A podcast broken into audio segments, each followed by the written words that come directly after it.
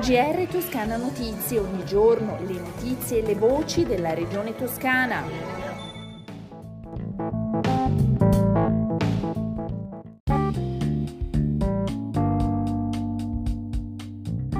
Ascoltatori e ascoltatori, un saluto dalla redazione di Toscana Notizie. Questo è il nostro G R. Va avanti nei tempi stabiliti il cantiere attualmente in corso sulla FIPILI. Dal tredici di giugno comincia la terza fase, che proseguirà poi fino al trenta di giugno.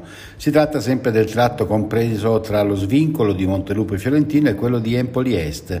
Dal primo luglio poi scatterà la pausa estiva di tre mesi fino a tutto settembre, con il cantiere che verrà smantellato e le carreggiate liberate.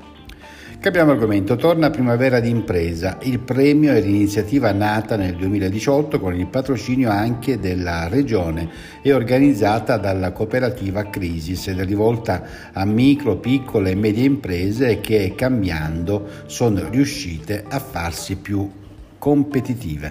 È una iniziativa itinerante e dopo l'edizione online del duemilaventuno questa iniziativa arriva a Firenze, una vetrina ma anche un'occasione di scambio ed una opportunità per fare rete. Da due giorni si svolgerà il quattordici e il quindici giugno prossimo al Palazzo dei Congressi nel capoluogo toscano e offrirà occasioni di riflessione e informazione su temi come sostenibilità e l'innovazione. Sarà anche il momento per premiare i progetti più innovativi. La presentazione oggi nella sala Pegaso di Palazzo Strozzi Sacrati a Firenze, naturalmente con il presidente della Regione Toscana Eugenio Giani. Ascoltiamolo. Primavera di Impresa è un'esperienza che anno dopo anno sta fortemente crescendo.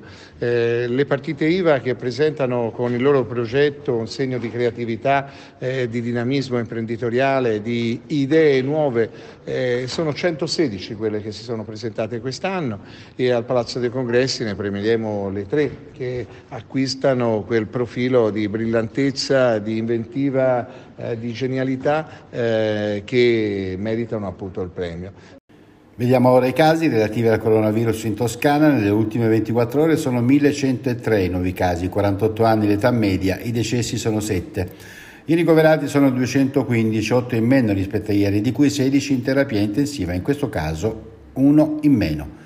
Possibili sbocchi commerciali, investimenti sullo stabilimento e tenuta occupazionale sia stabile che stagionale. È quello che abbiamo chiesto come regione. Devo dire che ci riempie di gioia vedere oggi a Marradi le lavoratrici a tempo determinato chiamate addirittura al rientro anticipato al lavoro per la ripresa dell'attività dell'azienda. A dirlo è Valerio Fabiani, consigliere di Eugenio Giani per il lavoro e le crisi aziendali, che si è recato in visita all'ortofrutticola del Mugello, la fabbrica già al centro della mobilitazione regionale di istituzioni e sindacati. Con lui anche il sindaco di Marradi, Tommaso Triberti. Parliamo ora di cultura. Resto qui di Marco Balzano, l'ambasciatore delle foreste di Paolo Ciampi e l'Atlante dell'insolito di Vanessa Marenco. Sono i tre libri finalisti dell'ottava edizione del premio letterario Vallombrosa, promosso dal Rotary Club di Firenze-Val di Sieve. La premiazione è sabato diciotto giugno presso l'abbazia di Vallombrosa. Il tema del concorso letterario, sostenibilità e resilienza verso un nuovo umanesimo ambientale.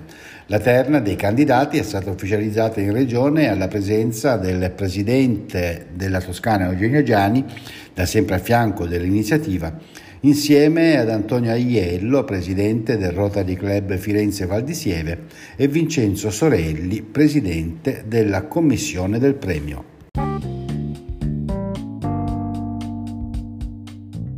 Le previsioni del tempo, poi ci salutiamo. Sereno o poco nuvoloso in questo fine settimana il cielo in Toscana. Torna il caldo con le temperature in aumento fino a trentadue gradi sulle zone pianeggianti dell'interno. Ancora assenza di pioggia. Un risentirci, un buon fine settimana dalla redazione di Toscana Notizie e da Osvaldo Sabato. G R Toscana Notizie, ogni giorno le notizie e le voci della regione toscana.